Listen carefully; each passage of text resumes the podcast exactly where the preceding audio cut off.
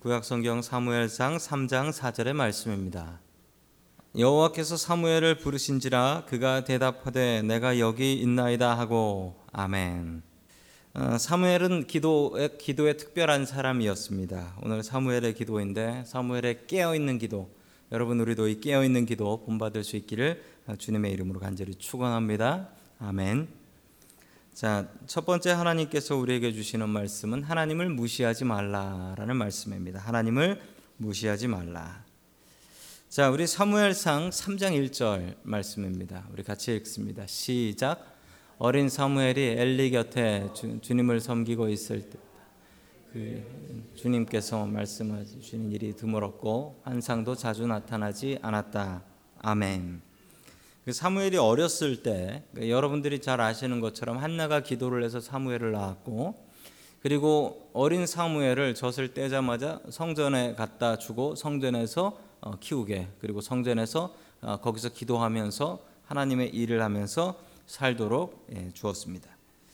자 사무엘이 어렸을 때 주님의 말씀을 주님께서는 말씀을 잘 하지 않으셨다라고 이야기를 합니다. 환상도 자주 보여주시지 않으셨다라고 이야기를 합니다. 어, 지금과 달리 그 당시에는 성경이 없었습니다. 성경이 없었어요. 그 전에 그, 그 시절에는 구약 성경, 신약 성경이 기록되어 있지 않은 상태였습니다. 자, 성경이 없었기 때문에 하나님께서 말씀하실 방법은 직접 말씀하시는 계시, 직접 말씀하 직접 사람들에게 직접 말씀해 주셨습니다. 여러분 어떤 분들은 이런 오해를 합니다. 신은 죽었다. 왜 죽었냐? 성경책에 보면 살아가지고 이 사람 저 사람한테 와서 할 말들을 하는데 지금 신은 이야기하지 않지 않냐? 그러니 신은 죽었다. 이거 정말 모르는 소리입니다. 왜 그러냐면 여러분 성경이 이 당시에는 없었어요. 직접 하나님께서 말씀하지 않으시면 하나님께서는 말씀하실 방법이 없으셨고 지금은 성경이 있습니다. 그래서 지금은 예전과 같이 직접 나타나셔서 직접 보여주고 계시하는 일은 하나님께서 특별한 경우가 아니면 절대로 하지 않으십니다. 왜냐하면 성경에 모든 게 다 있기 때문에 그렇습니다. 자, 그런데 이 당시엔 성경도 없었는데 왜 하나님께서는 직접 나타나지도 않으셨고 환상으로 나타나지도 않으셨고 말씀해 주시지도 않으셨을까요? 여러분 왜 그랬을까요? 그 이유가 되는 말씀이 2절에 나옵니다. 우리 2절 말씀 같이 봅니다. 시작. 어느 날 밤 엘리가 잠자리에 누워 있을 때였다. 그는 이미 눈이 어두워져서 잘 볼 수 없었다. 아멘. 엘리라는 사람이 있었는데 이분이 대제사장입니다. 그 레위인이고 대제사장이었습니다. 당시에 왕이 없었습니다. 왕이 없었기 때문에 이 당시 종교적인 지도자 어, 가장 큰 지도자가 엘리인데 여러분 엘리는 종교적인 지도자였을 뿐만 아니라 사회적으로도 그 백성들이 가장 우러러보고 엘리의 말에 이리 휘청 저리 휘청하는 그런 민족의 지도자가 엘리였습니다. 그런데 그분이 어땠다고 합니까? 잠자리에 누워 있었다라고 합니다. 아니 사람이 자죠. 사람이 다 잡니다. 그런데 문제는 이미 눈이 어두워져서 잘 볼 수가 없었다라고 하는데 여러분 나이 들면 눈이 잘 안 보이게 되지요. 여러분 나이 먹는 증상 중에 가장 처음 오는 증상이 노안 아닙니까? 예, 40대부터 오는 그 노안. 그 30대 분들은 지금 뭐 그게 뭐야? 20대면 그게 뭐야 하고 있는데 예, 기다리십시오. 그날이 옵니다. 글씨가 작아서 안 보이면 가까이 봐야 되는데 가까이 보면 더 안 보이는 이 현상. 여러분 엘리가 나이 먹어서 눈이 어두워졌다. 이거 뭐 당연한 얘기입니다. 그런데 여러분 성경은 눈이 어두워졌다라는 표현이 단순히 노안이 왔다, 나이 먹었다라는 표현이 아니라 영적인 눈이 어두워졌다. 이 표현으로 아주 자주 사용합니다. 즉 나이 들어서 눈 나빠지는 건 그건 성경에서 이야기하지 않습니다. 눈이 어두워졌다라고 하면 그 사람의 판단력, 영적인 판단력이 어려 어, 어두워졌다라는 이야기입니다. 여러분 엘리라는 대제사장이 잠자고 있었습니다. 여러분 이게 잠이요 그냥 잔 게 아니라 영적으로 잤다는 얘기입니다. 왜 그러냐면요 뒤에 보면 사무엘이 하나님의 음성을 듣는데 사무엘은 안 잤을까요? 사무엘도 잤대요. 사무엘도 잤대요. 그런데 깨우는데 사무엘은 일어나고 엘리는 안 일어나더라는 겁니다. 이게 영적으로 잠잔다는 거예요. 여러분 사람이 하나님을 무시할 수 있을까요? 여러분 사람이 하나님 무시할 수 있을까요? 여러분 사람이 하나님 무시할 수 있습니다. 여러분 반대로 하나님께서 사람 무시하실까요? 그건 안 됩니다. 여러분 하나님께서는 사람을 무시하지 않습니다. 하나님께 기도하고 매달리는 사람의 기도를 하나님께서는 절대 무시하지 않으시고 무시하실 수 없습니다. 사랑의 하나님께서는 그렇게 하지 않으십니다. 여러분 그러나 사람은 하나님을 무시할 수 있습니다. 여러분 그런데 중요한 사실 우리가 하나님을 무시할 수 있는데 여러분 하나님을 무시하면 우리에게 무시무시한 일이 벌어집니다. 성경에 보면 그렇게 나와요. 하나님을 무시한 사람한테는 무시무시한 일이 벌어졌다. 우리는 종종 하나님을 무시합니다. 여러분 이게 무슨 말씀인지 모르시죠? 여러분 하나님의 말씀을 무시한다라는 것은요. 여러분 내가 기도하면 하나님께서 무슨 말 하실지 아는 거예요. 분명히 하나님께 나 억울해요라고 기도하면 네가 참아라. 네가 변해야 된다. 네가 문제다. 네가 헌신해라. 하나님께서 이런 말씀 하실 것 뻔히 알아요. 그게 싫어서 기도하지 않고 하나님의 음성 듣지 않으려고 하는 것 여러분 이게 엘리가 했던 하나님의 음성을 무시하는 일이었습니다. 여러분 그렇게 무시하고 나니 그 집안에 무시무시한 일이 벌어집니다. 대제사장 엘리도 죽고 그의 아들들도 전쟁터에 나가서 처참하게 죽는 그런 모습을 보게 됩니다. 여러분 하나님의 음성에 귀를 기울이십시오. 여러분 하나님을 무시하지 마십시오. 여러분 우리가 하나님의 음성 안 들으려고 하고 기도하지 않으려고 하면 하나님의 음성을 안 들을 수는 있습니다만 여러분 하나님의 음성 안 들으면 무슨 일이 생길지 이건 정말 감당할 수가 없습니다. 여러분 하나님 무시하지 마시고 하나님의 음성에 귀를 기울이는 저와 여러분들 될 수 있기를 주님의 이름으로 간절히 축원합니다. 아멘. 두 번째 하나님께서 우리에게 주시는 말씀은 깨어 있으라라는 말씀입니다. 깨어 있으라. 자, 우리 3절 말씀 같이 봅니다. 3절입니다. 시작. 사무엘은 하나님의 궤가 있는 주님의 성전에서 잠자리에 누워 있었다. 이른 새벽 하나님의 등불이 아직 환하게 밝혀져 있을 때에 아멘. 자, 새벽에 이른 새벽에 이 사무엘은 하나님의 궤가 있는 주님의 성전에서 잠자리에 누워 있었다라고 이야기를 합니다. 왜 사무엘이 자기 집에 가서 잠 안 자고 이랬습니까? 어머니가 너는 이제부터 성전에서 자라야 될 하나님의 사람이다라고 말씀하셨으니까. 돌아갈 집이 없었으니까요. 그래서 사무엘은 성전 구석에서 잠자리 펴고 잠이 들었다라고 이야기를 합니다. 그리고 하나님께서 사무엘을 부르셨습니다. 그 시간에 그 누구도 깨어 있지 않았고 심지어 사무엘도 잠자리에 누워 있었다. 사무엘도 자고 있었다라는 겁니다. 뭐 사무엘은 사람이 아닙니까? 잠안 자게 분명히 자고 있었지. 여러분 사무엘은 성전을 지키고 있었습니다. 성전에서 잠들어 있었습니다. 사무엘의 집이 성전이었기 때문에 그렇습니다. 하나님의 음성을 사무엘만 들은 이유는 뭘까요? 오직 사무엘만 영적으로 깨어 있었어요. 그가 육적으로는 잠자고 있었습니다. 성경에 나오잖아요. 잠자리에 누워 있었다고. 자고 있었습니다. 그런데 그의 영은 깨어 있어서 하나님께서 말씀하시면 그거 들을 수 있었고 그 음성에 일어나고 반응할 수 있었다라는 겁니다. 여러분 우리가 매일 기도해야 됩니다. 왜 매일 기도해야 합니까? 우리의 영이 깨어 있기 위해서. 여러분 기도하는 훈련이 되어 있지 않으면 하나님께서 말씀하셔도 들을 수가 없습니다.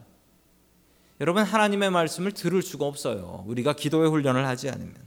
여러분 말씀에 깨어 있어야 됩니다. 말씀 읽어야 됩니다. 늘 말씀 보는 이유는 여러분 말씀 보는 훈련이 돼 있어야 하나님의 말씀 매일 보면서 그 말씀 속에서 하나님께서 나에게 하는 소리를 들을 수가 있습니다. 여러분 훈련하지 않으면 영어만 안 들리는 게 아니라 하나님의 음성도 들리지 않습니다. 여러분 하나님의 음성 들을 수 있어야 돼요. 여러분 라디오 옛날 라디오는 이렇게 다이얼을 돌려가지고 튜닝이라는 걸 합니다. 여러분 그거 튜닝도 맞춰본 연습을 해야지 맞출 수 있지. 내가 라디오 있다고 해서 그 라디오로 무조건 내가 원하는 거 다 들을 수 있습니까? 여러분 돌려보고 튜닝해보는 훈련을 하지 않은 사람은 라디오가 있어봐야 들을 수도 없습니다. 여러분 우리가 기도해야 되는 이유, 말씀 봐야 되는 이유가 여기 있습니다. 늘 깨어 있어서 하나님의 음성에 귀를 기울일 수 있는 저와 여러분들이 될 수 있기를 주님의 이름으로 간절히 축원합니다. 아멘. 마지막 세 번째 하나님께서 우리에게 주시는 말씀은 하나님의 음성을 직접 들으라라는 말씀. 직접 들으라. 세 번 하나님께서 이 사무엘을 불렀습니다. 사무엘아 사무엘아라고 불렀습니다. 세 번째 부를 때에 사무엘은 계속해서 아 엘리 제사장이 나를 부르는 소리구나. 엘리 제사장이 나를 부르고 계시는구나 생각했는데 계속해서 엘리 제사장한테 가니까 나는 널 부르지 않았다라고 하면서 마지막에 엘리 제사장이 이렇게 얘기를 하죠. 그거 하나님께서 너 부르시는 거다. 그러니까 하나님의 음성 잘 들어. 그리고 나한테 알려다오. 라고 이야기를 합니다. 그리고 하나님께서 이 소년 사무엘을 붙잡고 하소연을 하십니다. 무슨 하소연이냐면 저 대제사장 엘리가 나를 무시한다고. 저 대제사장 엘리에게 아무리 내가 얘기를 해도 네 아들 둘이 못된 짓을 하고 있다. 내가 도저히 참을 수가 없다. 아무리 이야기를 해도 저 대제사장 엘리가 들은 척도 안 한다고. 여러분 얼마나 답답하시면 하나님께서 성전에서 자고 있는 소년 아마 이 당시 나이가 한 12살쯤 되었을 것이라고 봅니다. 소년 사무엘을 깨워가지고 그 사무엘한테 하소연을 하고 계신 거예요. 엘리가 하나님의 음성을 무시하니까 하나님께서 무슨 얘기할지 뻔히 아니까 그 얘기는 이제 듣고 싶지도 않으니까 여러분 엘리가 하나님의 음성이 궁금은 했습니다. 그래서 엘리가 하나님의 음성을 들은 사무엘한테 가서 이렇게 얘기합니다. 우리 17절 봅니다. 시작. 엘리가 물었다. 주님께서 너에게 무슨 말씀을 하시던 나에게 아무것도 숨기지 말아라. 주님께서 하신 말씀 가운데 한마디라도 너에게 숨기면 하나님이 너에게 심한 벌을 내리고 또 내리실 것이다. 아멘. 저는 이 말씀 들으면서 웃었습니다. 왜 웃었냐면 여러분 엘리가 지금 하나님의 음성 듣지도 않고 하나님하고는 완전히 사이가 멀어진 사이인데 지금 하는 얘기 보십시오. 공갈은 하나님 이름으로 칩니다. 하나님이 너에게 심한 벌을 내리시고 또 내리실 것이다. 이 말씀 하나님께서 전혀 안 들으실 것 같은데요. 그런 사이 아닌데요. 참 비참한 목회자의 모습입니다. 하나님하고는 완전히 소통도 되지도 않고 등, 돌리, 등 돌리고서 하나님 이름으로 공갈치고 있습니다. 참 답답한 답답한 대제사장이에요. 소년 사무엘에게 대제사장이 하나님께서 뭐라고 하시더냐라고 물어보고 있는 거예요. 소년 사무엘한테 대제사장이 하나님하고 직통 계시할 수 있는 여러분 대제사장은 대단한 사람이에요. 1년에 한 번 대속제일 7월 17일 날 이 대제사장은 백성들의 죄를 짊어지고 지성소라는 곳에 혼자만 들어갈 수 있어요. 즉 하나님하고 일대일로 독대할 수 있는 게 대제사장이에요. 다른 사람은 하나님하고 이야기할 수 없을 때 하나님하고 지성소에서 얘기할 수 있는 게 대제사장이에요. 그런데 지금 이 한심한 모습을 보십시오. 이 소년 소년 사무엘을 붙잡고 야 하나님께서 뭐라고 얘기하시더냐? 나한테 똑바로 다 얘기해라. 똑바로 다 얘기하지 않으면 너 하나님한테 벌 받아 죽는다. 이 얘기를 하고 있는 겁니다. 정말 안타까운 모습입니다. 여러분 이렇게 되면 안 됩니다. 하나님께서 나한테 하실 말씀이 있는데 여러분 그 이야기를 내가 듣는 게 아니라 남이 듣는 것. 여러분 이거 얼마나 한심하고 답답하고 비참한 노릇입니까? 대제사장인데 그 얘기를 직접 못 들어서 그 꼬마를 붙잡고서 야 하나님이 뭐라고 얘기하시다냐 나한테 얘기해라.